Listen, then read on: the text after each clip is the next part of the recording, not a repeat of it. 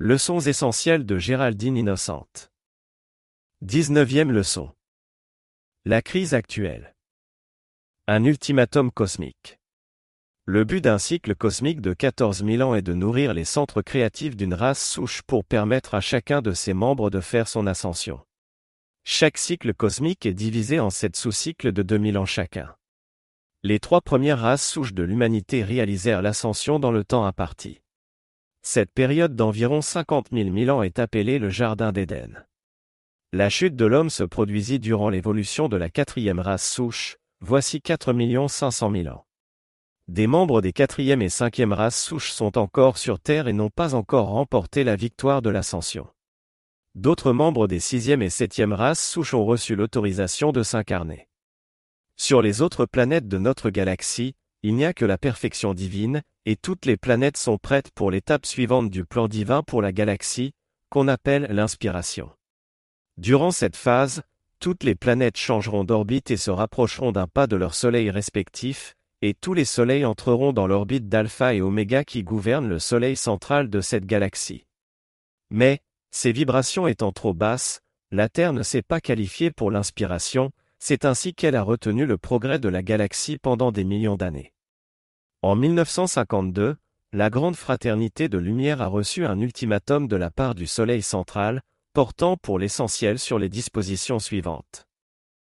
1 le quota de lumière pour la planète doit augmenter dans un laps de temps de 20 ans, pour permettre à Sana Kumara d'être libéré de son exil volontaire sur le Terre et de retourner à Vénus.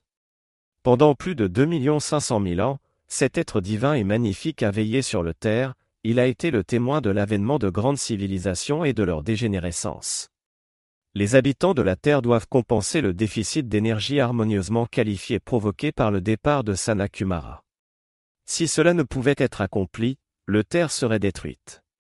Il fut expliqué que Sanakumara devait être sur sa planète, Vénus, qui devait passer, comme la Terre, le premier pas de l'inspiration cosmique. 2.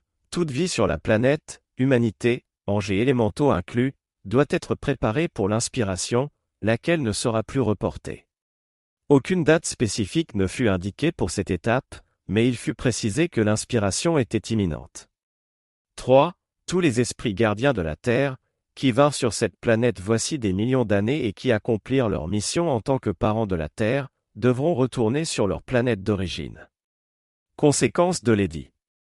En réponse à cet édit cosmique, un SOS fut adressé par la hiérarchie planétaire, qui fut entendu par toute la galaxie. Des millions d'individus d'autres systèmes offrirent de s'incarner sur la Terre, mais mille seulement reçurent cette opportunité du conseil karmique de notre planète. Cela veut dire qu'en ce moment particulier, la Terre ne bénéficie pas seulement de la radiation et des bénédictions des sphères supérieures, mais aussi de la visite de ces grands êtres qui, eux-mêmes, nous assistent. Les royaumes angéliques, élémentaux et humains furent informés de cet édit cosmique. Le bien-aimé Mahachohan, dans un article intitulé L'importance suprême de l'heure, 15 mai 1952, alerta les étudiants du pont vers la liberté. Les vibrations des sept planètes de notre Soleil physique doivent s'accélérer, afin de permettre à chacune d'entrer et de se maintenir dans l'orbite de la planète graduante. De grands êtres sont délégués pour accélérer les vibrations de ces planètes, et nous devons préparer notre globe et son peuple. Par la force des choses, nous sommes obligés d'atteindre l'humanité rapidement, toute l'humanité. Pour cet instant, nous avons investi en vous notre amour, notre vie, notre radiation, et j'attends toute assistance dans la poussée cosmique de l'heure. Toutes les autres planètes de notre Soleil ont déjà dit, nous sommes prêts. Mais le cosmos attend encore le signal de la Terre, et nous devons recevoir du cœur des hommes le signal en avant. Aidez-nous à rapprocher l'échéance de ce jour. De la même manière, les sept archanges ont reçu les directives du Conseil karmique quant à l'accélération de l'évolution du royaume angélique, et les grands seigneurs d'Évic ont reçu la même notification quant à l'élévation des vibrations des royaumes élémentaux et de la nature. Redresser l'axe terrestre. Avant la première étape de l'inspiration cosmique, l'axe de la Terre doit être redressé. Cela doit être fait avec beaucoup de soin pour prévenir toute inondation excessive des régions côtières en raison de la fonte des calottes polaires. De plus, le redressement de l'axe peut provoquer un déplacement des ceintures gazeuses et la dérive de la surface terrestre, de l'air, des océans et courants terrestres, qui peuvent provoquer un accroissement des ouragans, des tornades et des tremblements de terre. Un maître a dit. Je sais que, pour l'instant, il est impossible de redresser l'axe de la Terre de manière drastique sans causer aux masses des souffrances excessives et sans déchaîner le royaume élémental, dont beaucoup de membres n'aiment pas encore l'humanité. Le redressement de l'axe aura pour conséquence la dissolution du voile de Maya. Sur Terre, nous pourrons à nouveau nous réjouir de la présence visible et tangible des êtres divins. Il sera évident aux yeux de tous de qui, parmi les hommes, est pur et qui ne l'est pas. Quand les grands êtres cosmiques Polari et Magnus auront accompli cette tâche, une grande partie de la dépression qui fatigue vos corps vous sera enlevée. Il vous sera plus facile de vous tenir debout, comme des fils et des filles de la liberté, et tellement plus aisé de recevoir de votre propre présence à Yam les directives qui seront diffusées à travers votre singe christique et qui empliront votre monde de toutes les vertus divines, de manière à ce que vous puissiez accomplir votre plan divin. Comment devrions-nous réagir à ce changement d'axe? Il ne devrait effrayer personne. Le grand Dieu qui fit tout un chacun prendra soin de tous et nous maintiendra à notre place divine parfaite. Les maîtres, en coopération avec les étudiants du pont vers la liberté, ont commencé en 1958 à tenter de redresser l'axe. Il y eut un succès initial, cependant, la tentative dut être abandonnée, et la tâche est encore devant nous. Quand une planète s'approche du Soleil, les vibrations de toute la vie existante sur la planète doivent être accélérées. Le quota de lumière de la planète se compose d'énergie qualifiée de manière constructive. C'est pourquoi l'enseignement des maîtres ascensionnés, tel que présenté par le pont vers la liberté, et focaliser sur ce point clé, élever le niveau vibratoire de l'humanité et de la planète entière. La division de l'humanité. Une des conséquences de l'avènement de l'âge d'or sera la division de l'humanité. D'une part, les attardés, les désobéissants obstinés et les récalcitrants recevront leur instruction future ailleurs dans l'univers, ainsi que l'ordonne le décret, déjà émis, de la volonté de Dieu pour cette terre et ses peuples. Ainsi soit-il. D'autre part, les quatrième et cinquième races souches doivent faire l'ascension pour laisser la place aux sixième et septième. Quelque chose devait être fait, et un choix devait être opéré entre anéantir les êtres qui avaient retardé le progrès des races souches dans leur ensemble, ou bien écarter ceux qui refusaient d'avancer de ceux qui essayaient. Presque dans un acte de miséricorde, il fut décidé que ceux qui avaient empêché le progrès de la Terre recevraient un nouveau foyer, également appelé nouvelle salle de classe, ou nouvelle orbe, où ils pourraient continuer à progresser à leur propre rythme. La septième race souche est attendue dans sa plus grande partie en Amérique du Sud. L'Amérique du Sud a été choisie parce que, au Brésil et sur tout son territoire, il y a la jungle, et la Terre a eu le temps de se reposer. Les membres des sixième et septième races souches ont eu jusqu'à présent un accès limité à l'incarnation, à cause des niveaux de conscience peu élevés des populations provoqués par les réincarnations des mêmes courants de vie, des quatrième et cinquième races souches. Avec la connaissance vient la responsabilité. La connaissance de certains aspects de l'enseignement des maîtres ascensionnés est un avantage ou un désavantage pour l'étudiant, selon l'usage qu'il fait de cette instruction. Si elle n'est pas utilisée pour se libérer des mauvaises habitudes, pour contrôler ses pensées et sentiments, pour répandre l'enseignement des maîtres ascensionnés au mieux de ses capacités, alors cela pèsera lourdement en défaveur de l'étudiant dans sa course future pour la réincarnation. Les maîtres ont dit, pourquoi quelqu'un ayant eu accès à cet enseignement devrait-il bénéficier de l'avantage d'une autre incarnation, si deux autres, en raison de leur situation géographique durant leur dernière incarnation, n'ont pas eu l'occasion d'accéder aux explications de la loi de la vie? Leur arrive maintenant où ceux qui ne veulent pas coopérer et joindre leurs efforts à l'œuvre des maîtres se verront retirer cette radiation, par d'amères expériences, ils réaliseront qu'ils ne furent jamais autonomes ni même capables d'entretenir leur corps physique. Parlons de ceux qui, par choix personnel, refusent de faire sur eux-mêmes les ajustements nécessaires. Les maîtres ont permis la création de deux nouvelles planètes dont l'une s'appelle Excelsior. Quelques dictées utilisent les mots foyer, orbe ou salle de classe. C'est pourquoi cet endroit ne peut pas revêtir les caractéristiques conventionnelles d'une planète. Le but de l'une des deux planètes est de servir de maison future pour les individus qui refusent de faire l'effort nécessaire, l'autre planète est prévue pour les élémentaux. Jadis, les étudiants pouvaient remettre à plus tard l'accélération de leur développement. Maintenant, la porte de l'incarnation s'est partiellement refermée. Beaucoup d'individus vivent leur dernière incarnation sur notre planète et vivront leur prochaine incarnation sur un autre foyer, créé dans ce seul but. Seuls ceux qui ont fait un effort déterminé et qui disposeront à la fin de cette incarnation d'un surplus d'énergie qualifié de manière harmonieuse, auront la permission de revenir sur Terre.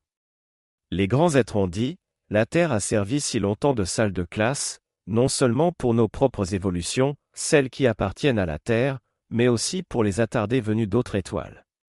Pourquoi devrait-elle s'encombrer des mêmes courants de vie qui ont reçu pendant des éons l'opportunité d'apprendre les mêmes leçons, alors qu'une merveilleuse nouvelle salle de classe planétaire vient d'être créée pour eux, où ils pourront progresser à leur propre rythme en apprenant leurs leçons? Cette nouvelle salle de classe, étoile, est aussi brillante et magnifique que l'était la Terre quand elle fut conçue par Hélios et Vesta comme foyer pour 3 milliards et demi de courants de vie. Ceux qui n'ont pas choisi d'élever l'action vibratoire de leur énergie trouveront l'hospitalité d'une nouvelle étoile. Quelle est la cause des cataclysmes? Quelques extraits des discours des maîtres. Avant que ne se produisit l'événement communément appelé la chute de l'homme, toute vie intelligente, incluant humains, élémentaux et anges, n'exprimait que l'harmonie. Après la chute de l'homme de l'harmonie à la discorde, la vie élémentale commença à refléter la disharmonie de l'humanité. La nature du royaume élémental est de refléter ce qu'il voit. Un élémental devient immédiatement ce qu'il regarde.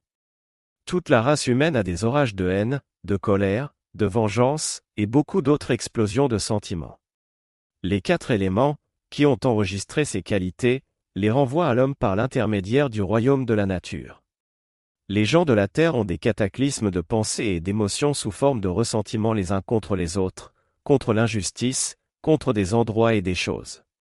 Ces émotions discordantes ont été enregistrées par la vie élémentale et se sont exprimées sous forme de violentes tempêtes, de tremblements de terre, d'inondations et de plaies. S'emparant de l'esprit de rébellion, certains esprits de la montagne ont craché le feu, la fumée et la lave incandescente. Toute action cataclysmique provient de l'antipathie entre la vie élémentale, l'air, le feu, l'eau et la terre, et les peuples qu'elle était venue servir avec tant d'amour. C'est pour nettoyer tout cela, pour ramener l'humanité à la pureté originelle de la vie, que se produisent les cataclysmes. Le royaume élémental, tenu en laisse par ses puissants directeurs, s'est rebellé contre l'ingratitude multimillénaire des bénéficiaires de ses services. Bien sûr, les anges ne sont pas sujets aux sentiments humains et participent volontairement à leur service du ministère en faveur d'une race réfractaire. Peut-être vous est-il difficile de concevoir des élémentaux de feu agissant en tant qu'agents purificateurs au travers des éléments d'eau, mais ils le font. Sans ces salamandres, dont beaucoup viennent de la ceinture électronique autour du Soleil physique, les forces des trois autres éléments se seraient violemment rebellées depuis fort longtemps, provoquant des actions cataclysmiques, la peur et le chaos parmi le peuple de la Terre.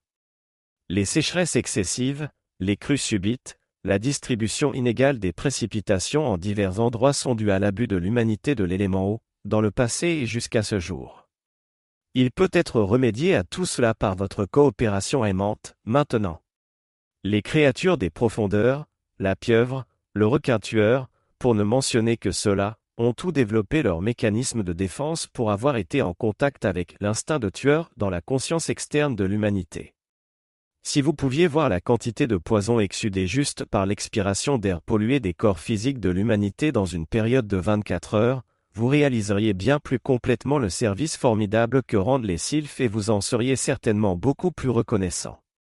Les dévas de la nature et les royaumes élémentaux ont demandé au conseil karmique d'être relevés de la domination et des impuretés vicieuses que l'humanité leur impose. Cette libération signifierait de grands changements cataclysmiques, seule une dispensation partielle leur a été donnée, ce pourquoi nous, qui travaillons continuellement pour le bien de l'humanité, sommes reconnaissants dans nos cœurs et nos esprits. Seul le pouvoir d'amour divin des bien-aimés Neptune, Virgo, et notamment de Bélier et d'Oromasie, en raison de leur usage de l'élément feu, a permis de transmuter de temps en temps autant d'effluves humains que la loi cosmique l'autorisait. Leurs interventions ont permis d'éviter que le royaume de la nature ne se rebella violemment et retourna sous forme de tornades, d'inondations et de diverses activités cataclysmiques certains effluves provenant des créations discordantes des hommes. Nous avons observé voici des âges les mers d'impureté et d'imperfection qui veulent recracher des effluves des créations humaines. Nous voyons aujourd'hui le chaos possible, mais non nécessaire, que le royaume élémental peut créer en cette période de changements mondiaux et planétaires. Quelques prédictions. 1. Prédiction des maîtres sur les changements à venir. Les maîtres donnent peu d'informations sur les changements géographiques prévus, et aucune date pour ces transformations, car ils savent, bien sûr, qu'on est responsable de ce qu'on sème dans l'esprit d'un autre. L'avenir d'une planète se détermine à partir du libre arbitre de ces individus, agissant aujourd'hui. La date d'un cataclysme n'est pas fixée par la grande fraternité de lumière, mais par une intelligence supérieure, telle que Alpha et Oméga. Ce que les maîtres essaient de faire est de réveiller chacun et de l'impliquer, parce que la Légion ascensionnée est forcée par les circonstances d'atteindre rapidement l'humanité, mais en même temps, elle ne veut pas que les Sheila paniquent. Voilà pourquoi l'approche est de préparer les Sheila à toute éventualité. Les maîtres ont dit. Aujourd'hui, la loi cosmique nous intime de rendre la Terre aussi belle qu'elle l'était au commencement, de redresser rapidement son axe et d'accélérer l'action vibratoire des électrons constituant les atomes de tout être humain. Nous sommes engagés dans un changement planétaire qui affectera chaque atome de la prétendue matière. La lumière cosmique devient une pression croissante sur l'atmosphère inférieure, parce que les êtres non ascensionnés, comme vous-même, demandent la lumière.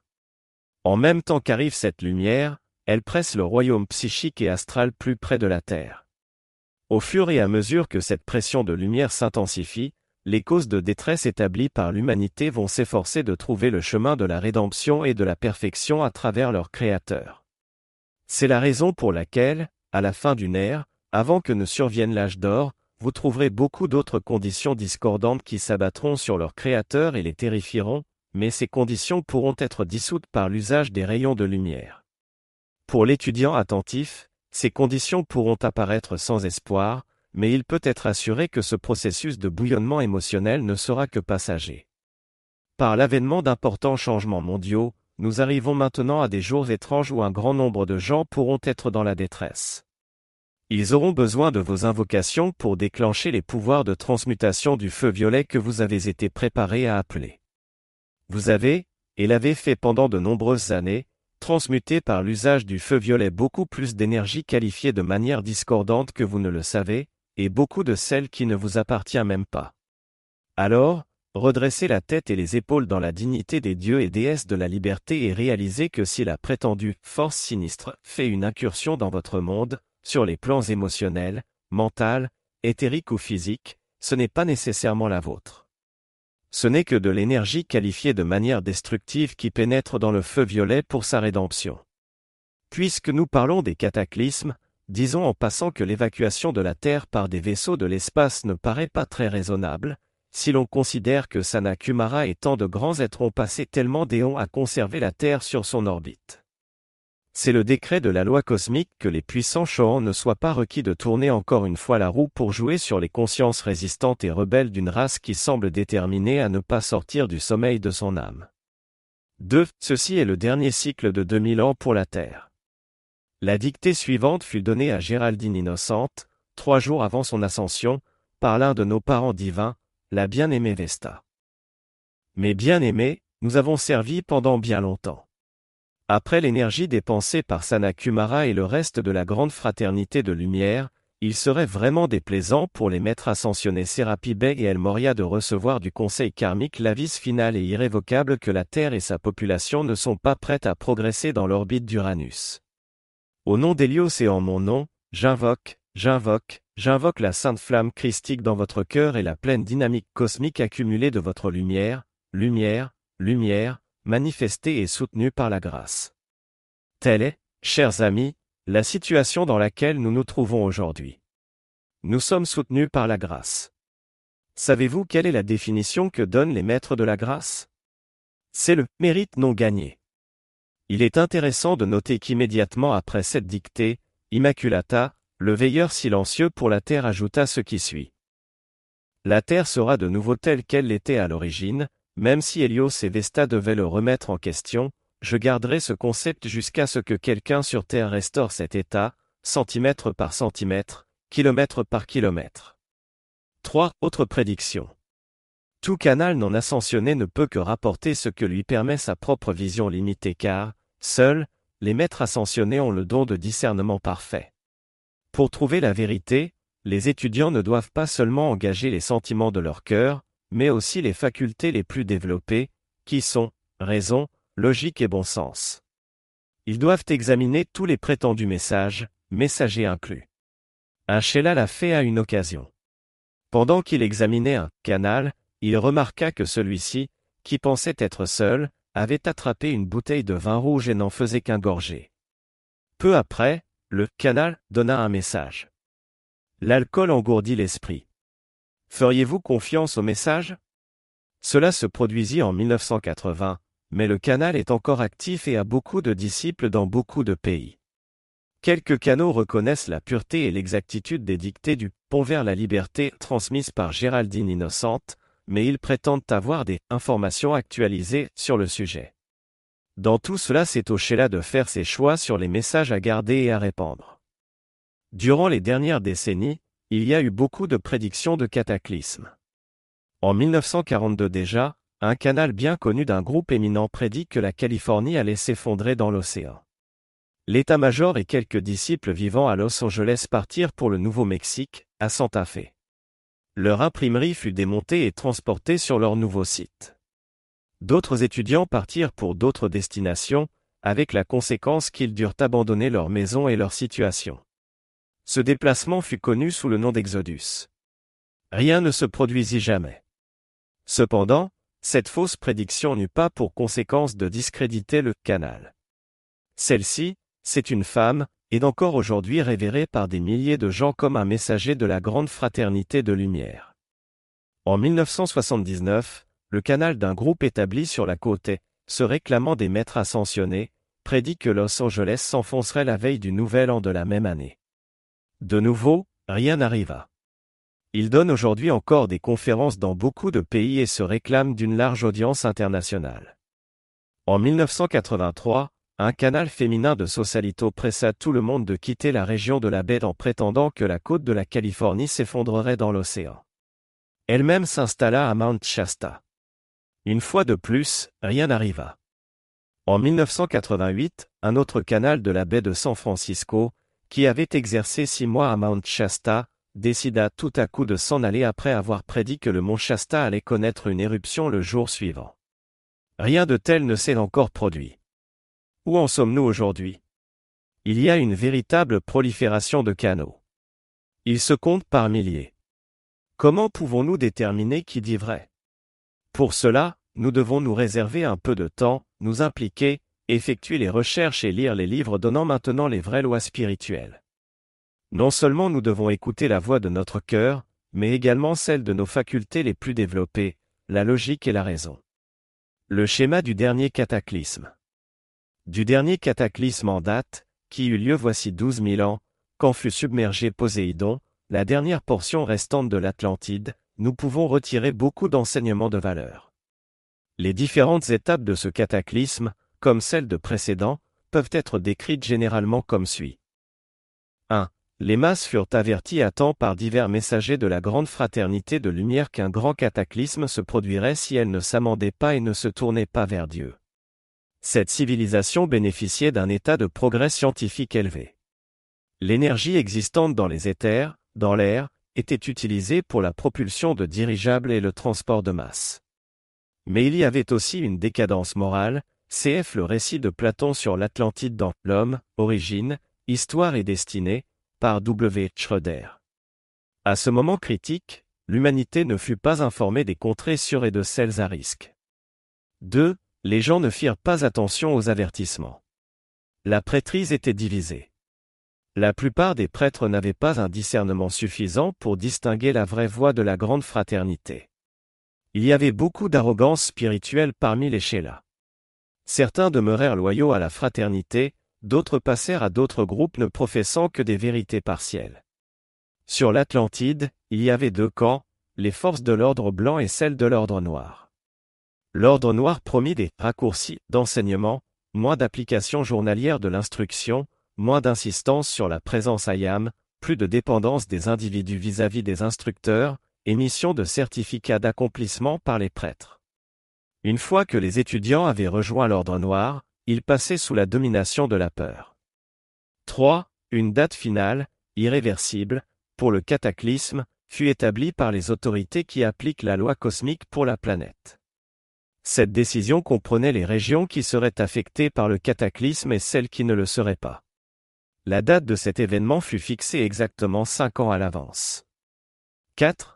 Les quelques individus ayant la capacité de discerner le vrai message de la grande fraternité furent informés de la date du cataclysme. Leur préparation fut de rassembler les trésors spirituels, tels les documents, pour les emporter lors de leur voyage. Il y eut parfois des luttes physiques avec les prêtres restants. Juste avant le cataclysme, les chefs des différents bateaux reçurent leurs instructions définitives, dont celles de leur destination. Ils partirent, sous la risée et le dédain de la foule et de la prêtrise restée sur place. 5. Le cataclysme se produisit au moment prédit. Les vrais chélats de la fraternité arrivèrent en lieu sûr. Toute la population restante, 60 millions d'habitants, perdit la vie. L'arrogance spirituelle des prêtres et de certains chélats fut une cause majeure de la catastrophe. Ce même schéma général s'est reproduit maintes et maintes fois lors de différents cataclysmes, en Lémurie et en Atlantide. Cependant, souvenons-nous que, même dans les cataclysmes majeurs, la grande fraternité de lumière prend soin de ses propres chélats dévoués. Aujourd'hui, nous affrontons une situation similaire. Le verdict final, quant aux régions sûres et les autres, n'a pas encore été rendu, mais il peut l'être bientôt. Qu'un seul mot adressé aux sages soit suffisant. Être averti, c'est être prémuni. Comment atténuer et prévenir les cataclysmes? Le besoin de Sheila engagé et préparé. Quels sont les moyens d'atténuer la crise planétaire? Pour aider l'humanité, les maîtres ascensionnés ont besoin de conducteurs qui peuvent magnétiser leurs énergies dans le royaume physique. Dans cette entreprise, les grands êtres dépendent des efforts volontaires des étudiants. Très souvent, les maîtres ont demandé aux étudiants de se préparer pour des situations d'urgence. Ils ont dit, les conducteurs inconscients, les non-disciples, nous ont souvent servi à travers les âges, et ils sont véritablement bénis. Cependant, tout comme l'intérieur d'un tuyau se rouille et se remplit de substances impures, la conscience de l'individu moyen s'emplit de pensées, d'émotions et de substances éthériques impures, sauf quand l'usage conscient du feu violet par cet individu entraîne obligatoirement la purification de son courant de vie. C'est pourquoi les conducteurs inconscients ne représentent pas pour le service des maîtres une porte aussi largement ouverte que les chez conscients qui utilisent le feu violet de purification. La préparation, l'application et la purification sont magnifiques, parce qu'à travers les champs de force de vos groupes et par vos jeux individuels, elles créent un conduit de lumière de plus en plus large. La radiation et les pressions des grands êtres qui le traversent sont une grande bénédiction pour l'humanité. Dans la répartition des courants de vie à des points stratégiques de la surface de la Terre, le hasard n'existe pas. Vous pensez être né par hasard dans une famille, une nation. Vous pensez être attiré, par le fait des circonstances, parfois terriblement adverses, d'un lieu de sécurité apparente vers une nouvelle localité, où vous devez vous donner de nouveaux moyens de vivre. Souvenez-vous, Chers amis, que la vie vous a laissé des âges, de nombreux siècles, pour vous décider, mais vous arrivez aujourd'hui à l'instant du choix, servir la lumière ou les ombres. Bien-aimés, même dans votre ville, il y a des individus qui exercent tout leur pouvoir à perturber les étudiants à Yam et à leur apporter la confusion. Soyez fermes et inébranlables, car ils n'ont aucun pouvoir pour le faire et ne peuvent vous toucher, mais vous devez être résistant, calme et déterminé. Ici, dans cette ville, il y a des groupes de gens, je pourrais les montrer du doigt et vous donner leur nom, qui tiennent des séances deux fois par jour pour injecter une force de désordre dans la classe qui est sur le point de se tenir. Bien, vous êtes ceux qui aujourd'hui sont incarnés, qui se sont portés volontaires pour rendre le service altruiste à la vie d'être nos représentants. Oh, beaucoup peuvent maugréer et dire, je souhaiterais ne pas m'être porté volontaire aux niveaux intérieurs pour tant de services, il y a ici trop de karma, de discorde et de détresse à transmuter. Cœur précieux, cela se dit, et vous le savez. À un moment ou un autre, beaucoup d'entre vous ont fait cette déclaration. Mais si vous n'êtes pas disposé à rendre ce service, qui seront nos représentants dans le monde de la forme? Pensez Y. Citons l'archange Zadkiel. Mais bien aimé, votre vie a un but, accomplir votre plan divin ici sur Terre. Au cours des âges, Certains d'entre vous ont touché à la magie noire, certains se sont réjouis de ses résultats et de sa récolte, mais aux niveaux intérieurs, quand vous vous êtes présenté à nouveau devant le conseil karmique et que vous en avez vu les conséquences sur la croissance de votre âme, de même que les effluves créés par vos incantations sur la planète Terre, vous avez renoncé à cette pratique. Que le Dieu Tout-Puissant en soit remercié, c'est sur vous, qui avez renoncé aux basses incantations que nous comptons pour le rétablissement de l'ordre de la lumière sur Terre. Un maître a dit. Consacrez-vous à votre maître intérieur. Il ne suffit pas de contempler la beauté des sphères intérieures, de partager la communion des saints, de se baigner dans l'amour des amis qui vous gardent. Voici le jour où vous devez donner et consacrer votre monde émotionnel et vos énergies à votre maître et lui permettre de flasher par leur intermédiaire et à n'importe quel moment l'espoir, la confiance, le courage et la paix en direction de tout homme, femme ou enfant dans le besoin. Puis-je vous rappeler en toute amitié que c'est dans les temps de paix relative que les dynamiques d'équilibre, d'harmonie et d'amabilité doivent être construites, ces dynamiques d'énergie qui peuvent être utilisées dans les jours de tension. Quand les continents tremblent, que les mers se gonflent et que les plaies visitent la terre, c'est trop tard. Il est trop tard quand la peur des masses et l'hystérie des ignorants mettent en mouvement le royaume élémental, quand ces grands courants de retour, dont vous n'imaginez pas l'ampleur, même approximativement, se mettent à brasser l'atmosphère. Alors, il est trop tard. C'est maintenant qu'il faut construire pour ces jours-là. Vous ne savez pas quand et où vous serez appelé. Vous pourrez être appelé pour conduire un groupe d'individus apeurés, alors que vous n'aurez peut-être avec vous aucun texte ou livre de décret, que vous ne porterez que les habits du jour et que vous vous trouverez dans toutes sortes de circonstances déplaisantes. Alors, il faudra compter sur ce que vous pourrez extraire de votre propre mémoire.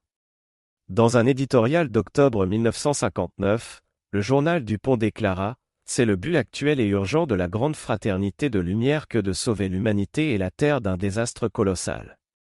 Pour atteindre ce but, les maîtres ont besoin d'une fraternité de lumière. À ce sujet, le maître Saint-Germain a dit en 1961. Dans les jours à venir, nous aurons besoin d'une fraternité de lumière sur toute la Terre, qui soit composée d'individus en état d'alerte permanente, en état de grâce constante, en situation harmonieuse d'équilibre et de pondération, prête à agir instantanément. Alors, si un événement devient imminent, et si nous voulons diriger un millier de rayons de lumière en même temps, un millier de leaders se lèveront, un millier de groupes entreront en action, et le désastre sera évité. Voilà ce que doit être l'entraînement pour les quelques individus qui marchent en mon nom sous la bannière de la liberté. Êtes-vous prêt à rendre le service qui vous sera demandé dans les jours à venir? Supposez que demain vous soyez appelé à reprendre ce sanctuaire, à assumer ses dépenses, ses responsabilités et ses frictions, et qu'en plus, vous deviez vous charger de l'entreprise d'associer beaucoup de jeux en un seul. Supposez qu'un jour, vous trouvant seul dans le cœur d'un quartier d'affaires ou d'un centre d'achat, vous soyez appelé à protéger instantanément les gens qui s'y trouvent. Supposez que les rues commencent à se craqueler et à s'ouvrir et les immeubles à trembler. Supposez aussi que le niveau de grande rivière commence à s'élever excessivement, serez-vous la présence calme, équilibrée, majestueuse de votre propre jeu divin qui contrôle parfaitement la situation il y a 9 millions d'humains ce soir dans cette ville, et beaucoup d'entre eux respectent le jeudi saint. Pourtant, parmi cette foule, seuls ceux qui sont présents dans cette salle réalisent la possibilité d'une communion entre le Saint-Esprit, énergie de Dieu dirigée par le Mahachohan, et la conscience externe de l'humanité. Si vous n'aviez pas été volontaire, où la Terre en serait-elle aujourd'hui? Sana Kumara n'aurait pas été libéré de son exil terrestre. En 1956, le Seigneur Bouddha ne s'attendait pas à assumer la charge de Seigneur du monde. Mais il était prêt. Le Seigneur Maitreya ne s'attendait pas non plus à être appelé à de nouvelles fonctions, mais il était prêt. Kutumi et Jésus aussi étaient prêts à assumer leur charge d'instructeur du monde. C'est vers vous que nous regarderons quand les masses fuiront de ci de là, dans la crainte et l'incertitude, sans avoir de quoi se vêtir ou se nourrir en ces temps de changement terrestre. N'est-il pas mieux de recevoir maintenant l'entraînement pour devenir des maîtres d'énergie, pendant qu'il est encore temps? Cinq ans avant que Poséidon ne s'enfonçât sous les vagues de l'océan Atlantique, nous avertîmes les peuples de la survenance d'événements cataclysmiques. Les maîtres ascensionnés et messagers cosmiques de beaucoup de royaumes vinrent et parlèrent par l'intermédiaire de la prêtrise et des oracles. Au début, le peuple écouta ces paroles, et l'idée fut divertissante un certain temps. C'était quelque chose de différent, et c'était excitant. Puis, Comme rien de spectaculaire ne se passait, très vite le peuple retourna à la prétendue poursuite du bonheur. Qui fut prêt, quand les changements terrestres et les événements cataclysmiques se produisirent, amenant les grondements et le naufrage des masses terrestres? Seuls quelques-uns, qui emportèrent des temples les flammes magnifiques au nord, au sud, à l'est et à l'ouest. Le reste de la population fut anéanti. Alors, soyez prêts. Aujourd'hui, nous avons la chance de pouvoir accéder à une somme énorme de littérature. Nous avons la connaissance de notre propre présence à Yam, de la flamme violette et de l'assistance que nous pouvons recevoir de la Légion ascensionnée. Beaucoup d'individus, aujourd'hui ascensionnés, ne furent pas aussi heureux, ils n'avaient pas accès à cette littérature. Ils connaissaient quelques aspects de la loi, qu'ils devaient méditer pendant des mois. Ils durent vivre dans des cachettes et dans le secret de leur savoir. Les étudiants des maîtres ascensionnés sont le mieux qualifiés pour être les leaders d'aujourd'hui. Ce sont eux qui en savent le plus sur la lumière, ils savent comment faire face à la situation difficile qu'affronte la Terre. Mieux que d'autres, ils savent comment combattre l'opposition et les forces de l'obscurité. Ils savent comment se protéger des influences négatives et comment invoquer l'assistance des grands êtres. Ils sont les mieux outillés pour restaurer l'équilibre sacré entre religion et science, qui ne formait jadis qu'une seule discipline. Ce sont eux qui savent le mieux comment affronter demain. L'aide des maîtres ascensionnés. Les maîtres ascensionnés disent encore. Si les énergies du corps mental sont calmes, réceptives et attentives, si les énergies du corps émotionnel sont en paix et irradient la bonne volonté et l'harmonie, le maître canalise alors tous les pouvoirs combinés de la fraternité, ou autant que nécessaire, pour l'assistance du Sheila, à travers son aura, ses corps émotionnels et physiques, et recouvre la localité de cette bénédiction d'équilibre, d'harmonie, de paix ou de guérison, selon le cas. La loi de l'amour, la loi de l'univers et la loi de l'individu ne permettent pas au maître d'interférer dans le libre arbitre de l'individu, sauf en ces périodes d'activité universelle où le cycle cosmique prend le pas sur celui de l'individu. C'est durant ces périodes que le maître ascensionné peut apporter plus qu'une assistance ordinaire. Aujourd'hui, le Terre est entré dans un tel cycle, et le plus grand épanchement de lumière que la Terre ait jamais connu se répand et continuera à se répandre sur l'humanité pour la purifier et rétablir l'ordre et l'amour absolument nécessaires au maintien futur de notre planète et du système de monde auquel nous appartenons. Nous avons reçu de la loi cosmique l'autorisation d'amener dans l'atmosphère de la Terre des dévas puissamment chargés de ces qualités, qui ancreront cet équilibre dans les sentiments du corps des étudiants, équilibre qui accompagnera les étudiants tout au long des temps d'urgence. Soyez assurés que vous avancez sous l'aile intelligente de notre loi divine, qui est amour. Quand ils sont consciemment invoqués par les étudiants, ces êtres ascensionnés protecteurs peuvent recouvrir les émotions et garder les individus silencieux, et ils le font, jusqu'à ce que les esprits et les cœurs des Sheila ressentent leur présence. Vous pouvez recevoir une aide importante afin de produire rapidement de la nourriture pour un grand nombre de gens. Bien sûr, le Seigneur Ling vous aidera, puisqu'il a déjà rendu ce service aux Israélites, sous le nom de Moïse. Mais si vous vous trouvez avec des foules importantes autour de vous, et si elles ont besoin de nourriture physique, vous pourrez invoquer la flamme de la précipitation et recevoir multiplier la substance dont vous disposez déjà. Au-dessus de la race humaine se trouvent de grands êtres gardiens, dont la responsabilité et le service volontaire sont de protéger les courants de vie de la planète en cas de besoin. Ils le font en reliant leurs propres sentiments de paix, de pondération, de sûreté, de calme et de guérison à un certain individu dans un corps physique qui puisse conserver un contrôle harmonieux de ses énergies émotionnelles et mentales lorsque les grandes masses sont angoissées. Un tel individu est sélectionné, au travers de son corps afflue la substance de l'amour de Dieu comme une couverture de guérison, de protection, de paix et d'abondance. C'est ainsi que les ailes du Tout-Puissant s'étendent sur la face de la terre. De la même manière, les individus qui sont, par nature et par éducation, équilibrés et maîtres d'eux en période de crise, deviennent les récepteurs et dispensateurs naturels de la substance naturelle, de la manne célestelle, parfois nécessaire pour les gens afin de conserver la vie du corps durant une action cataclysmique, une famine, une guerre, une peste ou quelque autre crise de nature similaire. Alors soyez Moïse nourrissant les Israélites dans le désert et Jésus multipliant les pains et les poissons. Citons le bien-aimé El Moria.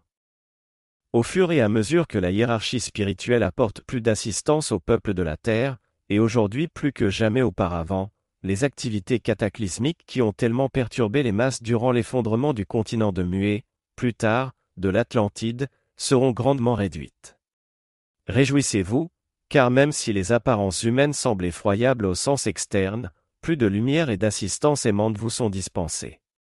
Invoquez notre présence et réjouissez-vous de l'occasion que vous avez de restituer à la Terre et à toutes ses évolutions un état merveilleux et parfait de paix durable, sans qu'il soit nécessaire d'agir de manière catégorique sur la vie élémentale que, dès lors, votre amour peut libérer. Devenir un puissant réservoir de paix.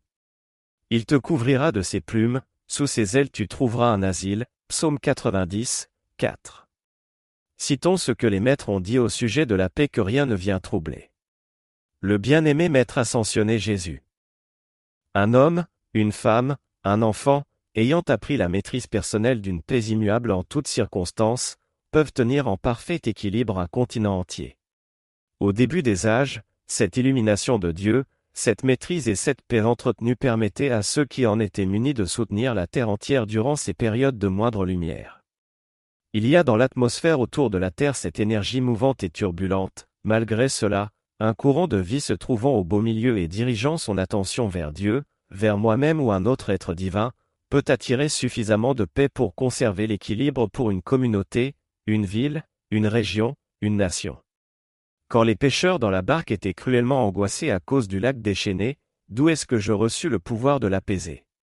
Ma mère et mon père, ainsi que le seigneur Maitreya, m'avaient appris depuis tout petit à magnétiser la paix, et cette paix devint un grand réservoir. Lorsque je dis aux eaux, paix.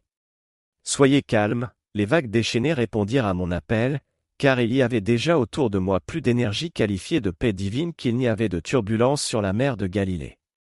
La bien-aimée Mère Marie.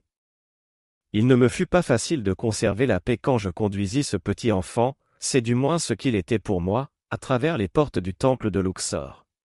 Il ne fut pas facile non plus de garder la paix quand Jésus partit pour un long voyage vers l'Inde, à travers plaine et mont, pour recevoir d'autres enseignements. Le vendredi saint, je dus également garder le sentiment de paix autour de Jésus, mon Fils béni, comme une auréole de protection, pendant que son corps était cloué sur une croix et saignait. Si je n'avais pas été capable de conserver cette paix intérieure, il n'y aurait pas de dispensation chrétienne aujourd'hui, pas de puissante cathédrale, leurs flèches pointées vers le ciel, pas de grands chœurs et d'aimables chanteurs, pas de gloire ecclésiastique de l'Église chrétienne. Quand viendront les temps, et ils viendront, quand un grand nombre de gens auront besoin de votre assistance, votre stabilité émotionnelle sera le champ de force sur lequel notre protection pourra affluer. Alors, construisez-le maintenant. Dans vos sanctuaires et vos groupes, veillez à la qualité de votre travail d'invocation, veillez à la qualité de vos chants, veillez à la qualité, à l'énergie et à la fibre de votre effort de groupe, afin de conserver cet équilibre positif merveilleux. Vous devez être si flexible, si attentifs et efficaces dans le traitement des urgences que la pression de leurs énergies ne puisse pas vous déséquilibrer.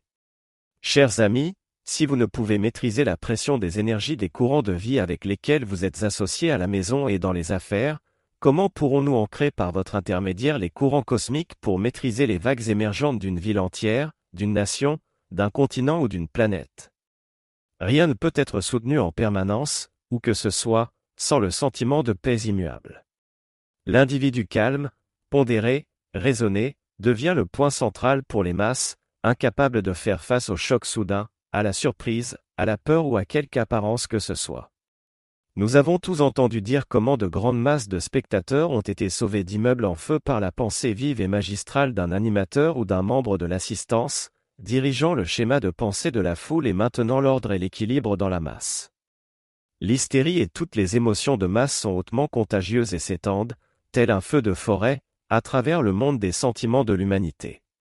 Aucun individu n'est à l'abri d'une perturbation soudaine, inattendue, à moins qu'il ne soit soigneusement, constamment entraîné à demeurer pondéré et équilibré en face des énergies et qu'il n'ait construit une dynamique d'énergie contrôlée dans son propre monde. Notre terrain d'entraînement, c'est notre environnement quotidien. Kipling a dit, que c'est bien de pouvoir garder la tête froide, quand autour de vous, tous la perdent et vous en. Nous avons tous fait l'expérience de contacter un individu calme, pondéré et, alors que nous-mêmes étions angoissés, de constater l'effet du transfert sur nous de ce sentiment de calme, de pondération et d'assurance qui apaise nos propres angoisses. Ainsi, bien que l'hystérie, la peur et les émotions incontrôlées peuvent se transférer instantanément, les vertus spirituelles supérieures de paix, d'équilibre et de pondération possèdent la même qualité. Quand le grand veilleur silencieux du continent, de la ville, ou les veilleurs silencieux des unités locales, constate un grand besoin, il diffuse un SOS vers le cœur de la fraternité. Celle-ci jette un regard sur l'endroit en question, et si elle trouve les énergies du Sheila dans un état de violente émotion, de perturbation et d'angoisse, elle coupe temporairement de sa conscience cet individu et lui retire l'état de conducteur de l'énergie dans le monde de la forme. Comme vous le savez, la planète passe par une période dangereuse et chaotique, et si nous pouvons compter sur vos jeux externes pour conserver une certaine harmonie, nous le ferons sans limite pour la délivrance de cette magnifique terre des activités destructrices. Voulez-vous être un réconfort, un équilibre, une protection, un conducteur de guérison, ou voulez-vous être balayé dans le chaos des êtres incontrôlés? Dans ces moments de chaos, si vous n'êtes pas préparé et en paix, votre canal vers la fraternité est temporairement coupé de la force contrôlée qu'elle émet. Car, si elle ne le faisait pas quand vous êtes dans la détresse, alors ces énergies ajouteraient à votre propre chaos. Souvenez-vous toujours, lorsque vous avez affaire à un grand nombre d'individus dans la confusion et émotionnellement perturbés, avant d'essayer de contacter leurs esprits, faites appel au grand archange Jophiel pour calmer leurs sentiments. Visualisez sa flamme et son rayon d'or qui resplendit autour de ces esprits. Prenez soin d'atteindre leur monde des sentiments avant d'en appeler à leur faculté de raisonnement. Cela vous aidera à couvrir l'énergie perturbée qui sévit par un courant de paix, en même temps que vous parlez avec autorité et présentez la loi, qui, si elle est appliquée, apporte la protection, les ressources, la paix de l'esprit nécessaire dans l'urgence, cette paix s'ancrera dans les consciences et portera ses fruits. Alors, essayons de commencer à nous entraîner à devenir la présence commandant la paix dans le cadre des petites expériences insignifiantes de la vie quotidienne. Chaque fois que l'occasion s'en présente, Plaçons-nous sous les ailes du Tout-Puissant, et devenons aussi ces mêmes ailes pour les enfants de la terre qui peuvent avoir besoin de nos présences, réconfort, assistance et conseils. Exercice pour calmer ses émotions. Faites ce simple exercice pour apporter une grande paix. Si vous vous sentez irrité, visualisez le grand Elohim de paix se tenant au-dessus de vous, déversant sur vous une rivière d'huile douce et dorée, de la couleur de l'or fondu. Voyez cet épanchement couler sur votre tête, sur le corps entier, et voyez le corps absorber cette substance comme un buvard boit l'encre. Voyez-la couler sur le système nerveux et distinctement jusqu'au bout des doigts et des pieds. Acceptez consciemment cette substance et radiation pendant quelques minutes, jusqu'à ce que vous puissiez sentir ses bienfaits. Appelez votre présence à Yam pour en conserver l'action et l'accroître constamment. Il est bon de pratiquer cet exercice le soir juste avant de s'endormir. Avec un peu de constance, il apportera la relaxation qui accompagne un sommeil sain et rafraîchissant. Il faut conserver son attention fixée sur cette activité pendant au moins 2 à 3 minutes chaque fois. Pendant la journée, si vous vous sentez fatigué, avez besoin d'énergie, visualisez cette rivière d'huile dorée plus pétillante, jusqu'à ce qu'elle devienne tout à fait étincelante. Vous pouvez faire cet exercice pour d'autres également, quand vous constatez qu'ils ont besoin d'aide, car, à l'heure actuelle, bien des gens ont l'air d'être à bout de nerfs. La paix de sa présence. Où que je sois, le Père est là.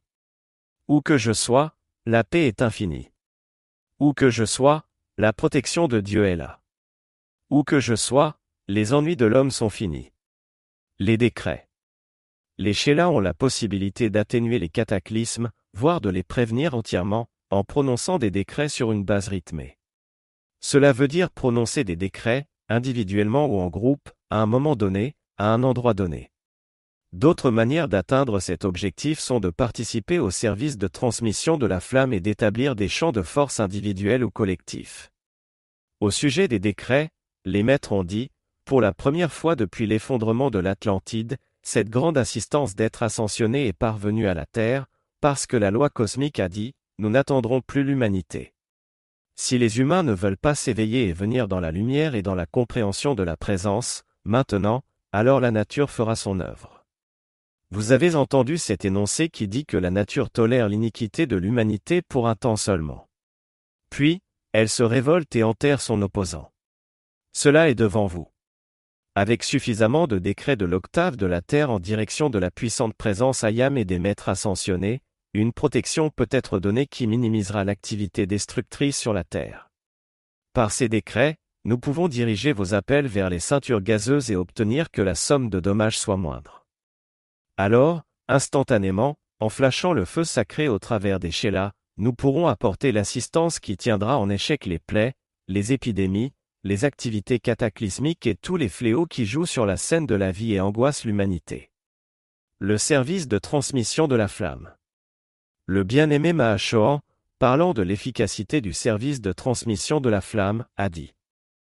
Quand Paul, des temps bibliques, arriva en Grèce, il fut capable de réaliser de grandes choses au nom de Jésus-Christ ascensionné. Paul avait le pouvoir du prana vivant en lui et la radiation projetée de ceux qui étaient restés à Béthanie. C'est ainsi que j'ai tellement été intéressé à l'établissement et au soutien des classes de transmission de la flamme par l'utilisation de la respiration rythmique. Pourquoi? Parce qu'en même temps que vous apprenez à vous concentrer sur la transmission de certains énoncés transportant une certaine qualité, couleur et ton de votre souffle de ville en ville, de région en région et à travers le grand corps océanique vers les autres Sheila incarnés, vous créez une piste de lumière vive qui entoure le monde entier. Elle croît de plus en plus, jusqu'à ce que, à la fin de chaque classe de transmission de la flamme, avec mon assistance et celle des êtres libres et divins qui reprennent les énergies plus faibles sur le bord de mer et les dirigent en avant, elle englobe toute la planète dans le don et la radiation du pouvoir de précipitation, d'illumination et de paix permanente. Champ de force. Un champ de force est une forme géométrique d'énergie qualifiée de manière constructive, qui reprend le schéma d'une vertu divine qu'un ou plusieurs individus souhaitent manifester sur la planète. Des exemples de schémas pouvant être choisis sont la croix de Malte, la lampe de la vérité ou une fleur de lotus.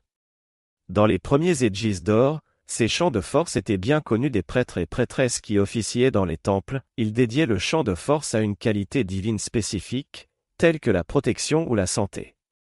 Les gens faisaient souvent des pèlerinages vers certains foyers d'une bénédiction particulière, afin de s'y imprégner de la pleine dynamique accumulée établie par les personnes dédiées au service de magnétiser, soutenir et irradier leurs dons de vie pour le bien impersonnel de toute l'humanité.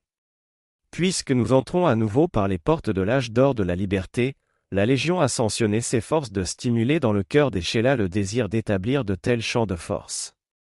Alors, chaque groupe devient un centre irradiant certaines qualités divines et apprend également le pouvoir de concentration, de même que celui de rendre un service impersonnel. Le but de l'établissement de tels champs de force est de magnétiser et soutenir certaines qualités divines, afin qu'elles soient toujours disponibles pour l'usage de la Légion ascensionnée. Quand, pendant six mois, un tel champ de force reçoit régulièrement l'attention des Sheila, il reçoit l'assistance d'un ange cérémoniel qui l'anime. Ainsi, les maîtres peuvent utiliser le champ de force longtemps après que le groupe a fini son service. Au sujet des champs de force, les maîtres ont dit. Les sanctuaires et les petites salles dédiées sont des conduits par lesquels nous pouvons déverser notre essence concentrée pour bénir une ville, une nation, la terre entière. Pourquoi? Au travers d'un endroit permanent, nous avons un accès constant à un champ de force et nous pouvons l'utiliser comme vous créez une braise et souffler une flamme. Vous devez avoir la braise ou l'étincelle pour obtenir la flamme. En conséquence, ces champs de force, si petits soient-ils, peuvent être soufflés et ventilés par le pouvoir du cosmos quand vient l'exigence de l'heure, jusqu'à ce qu'il englobe toute la Terre. Plus ils sont grands, dynamiques et nourris de manière rythmée, moins notre énergie est sollicitée pour cette ventilation. Je suis très reconnaissant, même pour une étincelle minuscule ou une petite braise rougeoyante dans l'obscurité de cette étoile. Vous êtes soit des directeurs, soit des membres de groupes et sanctuaires qui aspirent à devenir des leaders. Saint-Germain. L'attraction vers certains points de la surface de cette terre de courant de vie disposés à établir par les énergies de leur propre courant de vie des centres radiants, des champs de force, que nous puissions utiliser comme nos propres corps, est un profond désir de mon cœur. Car, au travers de ces conducteurs vivants, nous pouvons flasher instantanément le feu sacré et apporter l'assistance qui assure l'équilibre et tienne en échec les plaies, les épidémies et les activités cataclysmiques et tous les autres fléaux qui jouent sur la scène de la vie et angoissent l'humanité. Cela a déjà été réalisé au cours des âges, en Lémurie, en Atlantide, dans la civilisation d'il y a 70 000 ans, où nous étions tout rassemblés et contrôlions toutes les conditions par la lumière. Coopération entre les anges, l'humanité et le royaume élémental. Saint-Germain. Comme le nouvel âge permanent exige la coopération consciente des trois royaumes pour recréer la beauté révélatrice du septième rayon, J'implore ceux qui s'intéressent à cet événement cosmique de nous aider à éliminer du royaume élémental toutes les rébellions et tous les ressentiments qui peuvent provoquer une action cataclysmique inutile. Vous constaterez aisément qu'il existe des sentiments d'antagonisme entre les royaumes élémental et humains, accumulés au cours de siècles d'ingratitude de la part de l'humanité envers les services altruistes et constants de la nature. Aussi longtemps qu'il existera un sentiment de rébellion chez les membres du royaume élémental contre l'humanité, en raison de son inutile et gratuite destruction de nourriture et autres dons de la nature, à la production desquels le royaume de la nature a tant donné de sa véritable vie et de son énergie, les deux royaumes ne pourront être joyeusement et complètement associés en un service coopératif. Le nouvel âge d'or, que j'ai la joyeuse opportunité de forger sur cette douce terre, manifestera de nouveau l'heureuse coopération aimante des trois royaumes qui sont aujourd'hui même en cours de purification, en vue de ce jour où les anges, les hommes et les élémentaux serviront ensemble pour un but en faisant de cette tendre planète la sainte étoile de la liberté. La Légion angélique est, par sa nature même, obéissante à la sainte volonté de Dieu. Le royaume élémental, tenu en laisse par ses puissants directeurs, s'est rebellé contre l'ingratitude à travers les âges des bénéficiaires de ses services. Les anges, bien sûr, ne sont jamais sujets aux sentiments humains et coopèrent de bon gré à faire bénéficier de leur ministère aimant une race récalcitrante. Le royaume élémental, par l'influence de ses puissants directeurs, a longtemps et fidèlement servi l'humanité, sans que celle-ci lui montrât beaucoup de reconnaissance pour ce bienfait constant et patient. Au contraire, l'humanité a, pour la plupart de ses membres et par l'usage destructif de son libre arbitre, refusé de coopérer aimablement avec les deux autres royaumes qui ont littéralement soutenu la présence spirituelle et physique de l'homme sur la Terre. Ce temps est fini. Le décret cosmique est parvenu à la grande fraternité de lumière qui, à son tour, a instruit ses Sheila dévoués, l'humanité doit s'élever hors de la dépendance de ses guides et protecteurs invisibles. À cet effet, je place ma confiance en mes chers et sincères Sheila, qui ont fait le vœu de servir la cause de la liberté spirituelle et, selon leur capacité, d'aider les autres à se préparer pour ce jour. En vous remerciant pour votre service futur, je reste votre affectueux ami, gourou et serviteur, alors que vous continuez vos efforts individuels et collectifs de libérer toute vie emprisonnée. N'attendez pas que d'autres rendent ce service pour vous-mêmes et vos proches. Faites-le vous-même, en envoyant votre amour aux êtres de la nature et à leurs puissants directeurs. Invoquez l'Élohim de pureté et la bien-aimée Astrée pour qu'il élimine la cause et le noyau de toute peur dans la conscience des peuples de la terre et pour qu'il remplace cette peur par la foi illuminée et la confiance en Dieu.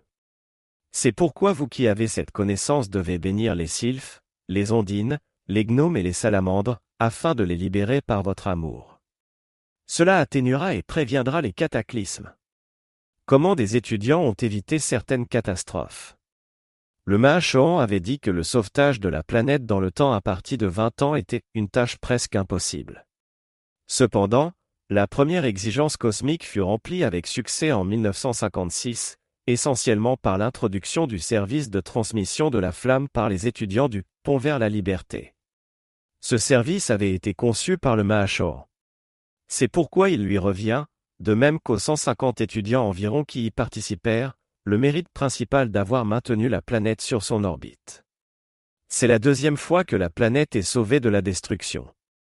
Sanakumara le fit voici deux millions et demi d'années, CF L'homme, origine, histoire et destinée, par W. Schroeder. L'activité de la conscience projetée est un champ magnifique, dans lequel beaucoup d'entre vous ont accompli avec succès la protection de plusieurs localités, en transportant votre groupe entier en pensée et en sentiment vers des endroits où existent des souffrances de nature temporaire.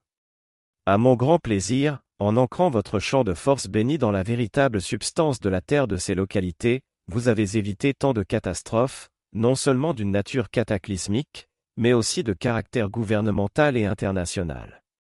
Je vous en suis reconnaissant.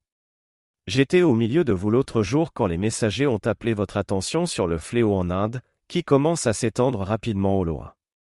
Que supposez-vous qu'il soit arrivé quand vous avez demandé la libération de ce pouvoir? Venant des octaves physiques, de grands courants d'énergie sont arrivés au pas de charge, et le seigneur Himalaya les a repris et projetés sur le fléau. Surveillez les journaux et vous verrez que la situation va changer en peu de jours. L'évidence est devant vous, constamment. Je vous invite à observer la rapidité avec laquelle le fléau va s'apaiser. Par l'usage de la conscience consciemment projetée et par l'orientation consciente de vos champs de force dans les régions menacées par les récents ouragans, beaucoup d'entre vous se sont trouvés à l'intérieur des courants aériens, ils ont bloqué les énergies galopantes de ces orages, transmutant et libérant cette vie emprisonnée en expressions harmonieuses de terre, d'air et d'eau. Je suis infiniment satisfait de l'efficacité de votre projection de conscience et de la protection cosmique accordée à la côte et à la suite de vos appels à cette heure de crise planétaire. En 1955, il devait y avoir une explosion puissante d'un volcan sur l'île d'Hawaï. Elle fut évitée par l'effort d'un seul groupe, et ce groupe se composait de 15 étudiants. La bien-aimée déesse de la liberté, le 21 juillet 1957. Nous sommes vraiment reconnaissants de l'usage que vous faites de votre énergie, qui a déjà été reprise par le bien-aimé maître ascensionné Saint-Germain pour créer une ligne verticale de protection le long des deux littoraux et ouest de l'Amérique du Nord. Cela apportera une formidable protection contre tout type d'entreprise destructive. L'énergie qui s'élève des deux chants que vous venez de chanter, qui transporte votre amour et votre lumière, fait partie de la protection de ce continent. Résumé. Les maîtres essaient de redresser l'axe, de fondre les calottes polaires et d'élever graduellement les continents, certaines parties de l'Atlantide et de la Lémurie, sans provoquer d'action cataclysmique. Les maîtres ont donné beaucoup d'informations sur de possibles cataclysmes, mais ils ont dit que ceux-ci peuvent encore être évités ou qu'au moins leurs conséquences peuvent être atténuées. Ils soulignent qu'un seul Sheila peut rendre sur sa localité. Voici quelques recommandations pour que cela arrive. 1. Le Sheila doit faire des applications journalières, CF. Cinquième leçon, Tommy. De plus, il doit prononcer quelques décrets pour supporter les efforts des directeurs des élémentaires, R, ou FE. Il doit savoir que les limites et la force d'un cataclysme peuvent être atténuées, ou évitées, par l'action de quelques Sheila dévoués. 2. Il doit rester centré, faire face aux problèmes de la vie de tous les jours et lire quotidiennement quelques pages d'enseignement. 3. Le Sheila doit garder en harmonie ses pensées et sentiments. 4. Il devrait rejoindre un groupe ou devenir directeur d'un sanctuaire AMTF, établir un champ de force. S'il n'y a pas de groupe AMTF dans son voisinage, il doit considérer la nécessité d'en créer un. 5. Il est important de participer au service de transmission de la flamme. C'est essentiellement grâce à cette activité que Sanakumara a pu retourner sur Vénus. Ensuite, on nous conseille d'être en paix, sachant que nous avons fait de notre mieux dans des circonstances données. Rappelez-vous que la grande fraternité de lumière veille et vous gré de tous vos efforts pour manifester le plan divin. Aujourd'hui, en 1997, il n'y a pas de place sûre et d'autres dangereuses.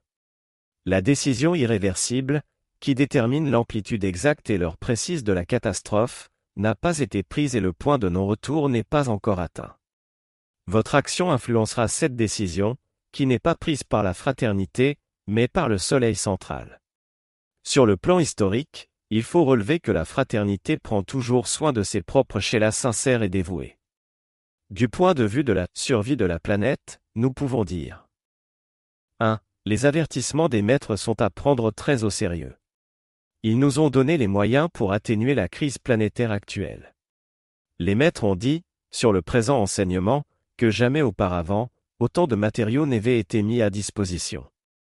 La raison de cette profusion est que, sans cette aide, il n'y aurait absolument aucun espoir. Les maîtres ont appelé ces enseignements la Bible du Nouvel Âge, écrite pour les générations à venir. Ce matériel a été fourni par la grande fraternité de lumière, et il demeure sa propriété. Il doit être rendu disponible à toute l'humanité aussitôt que possible à des conditions raisonnables les maîtres ont dépensé des tonnes d'énergie pour nous offrir ces vérités. Ils en sont responsables. Selon la loi de la conservation de l'énergie, ils n'obtiendront pas de nouvelles permissions de transmettre une nouvelle fois ces informations avec un tel luxe de détails. 2. Parfois, les décisions de la loi cosmique, telles qu'appliquées à la Terre, paraissent vraiment très dures.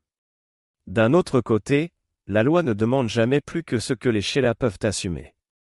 En temps de crise, la grande fraternité de lumière peut apporter à l'humanité plus d'assistance que de coutume. 3. La qualité de la conscience et la sincérité de l'effort sont plus importants que le nombre. Il ne faut que peu d'étudiants pour entretenir une connexion avec la fraternité. 15 étudiants ont évité l'éruption d'un volcan, 150 seulement ont évité la destruction de notre planète. Un maître a dit, nous nous trouvons dans les derniers jours. Voici la dernière occasion de libérer l'humanité et toute la vie. Si la Terre ne réussissait pas son expansion de la lumière dans ses relations avec les autres planètes de ce système, réalisez-vous ce que cela signifierait? Vous ne le savez pas, l'intellect ne peut le concevoir, mais nous savons. Cet effort est le dernier pour sauver l'humanité. Est-ce que les leçons de l'Atlantide et de la Lémurie doivent être répétées? Les étudiants doivent décider si, oui ou non, ils veulent se rallier à l'enseignement original du pont vers la liberté, ou s'ils veulent hésiter entre des canaux d'aujourd'hui, qui prétendent offrir une amélioration et le NEC plus ultra, NDT, en matière de channeling. Personne ne peut servir deux maîtres à la fois. Rappelons-nous ce qu'ont dit les maîtres de la bataille entre les forces de lumière et celles de l'obscurité sur l'Atlantide.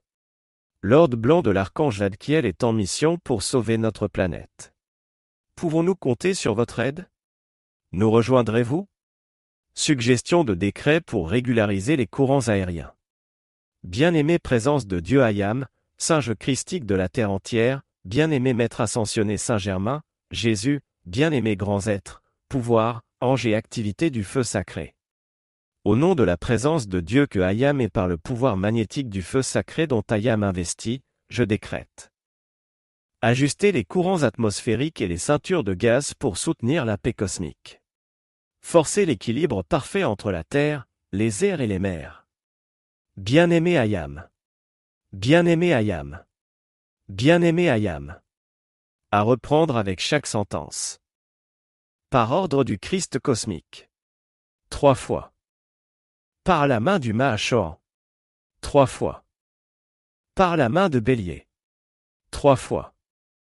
Par la main de Neptune. Trois fois.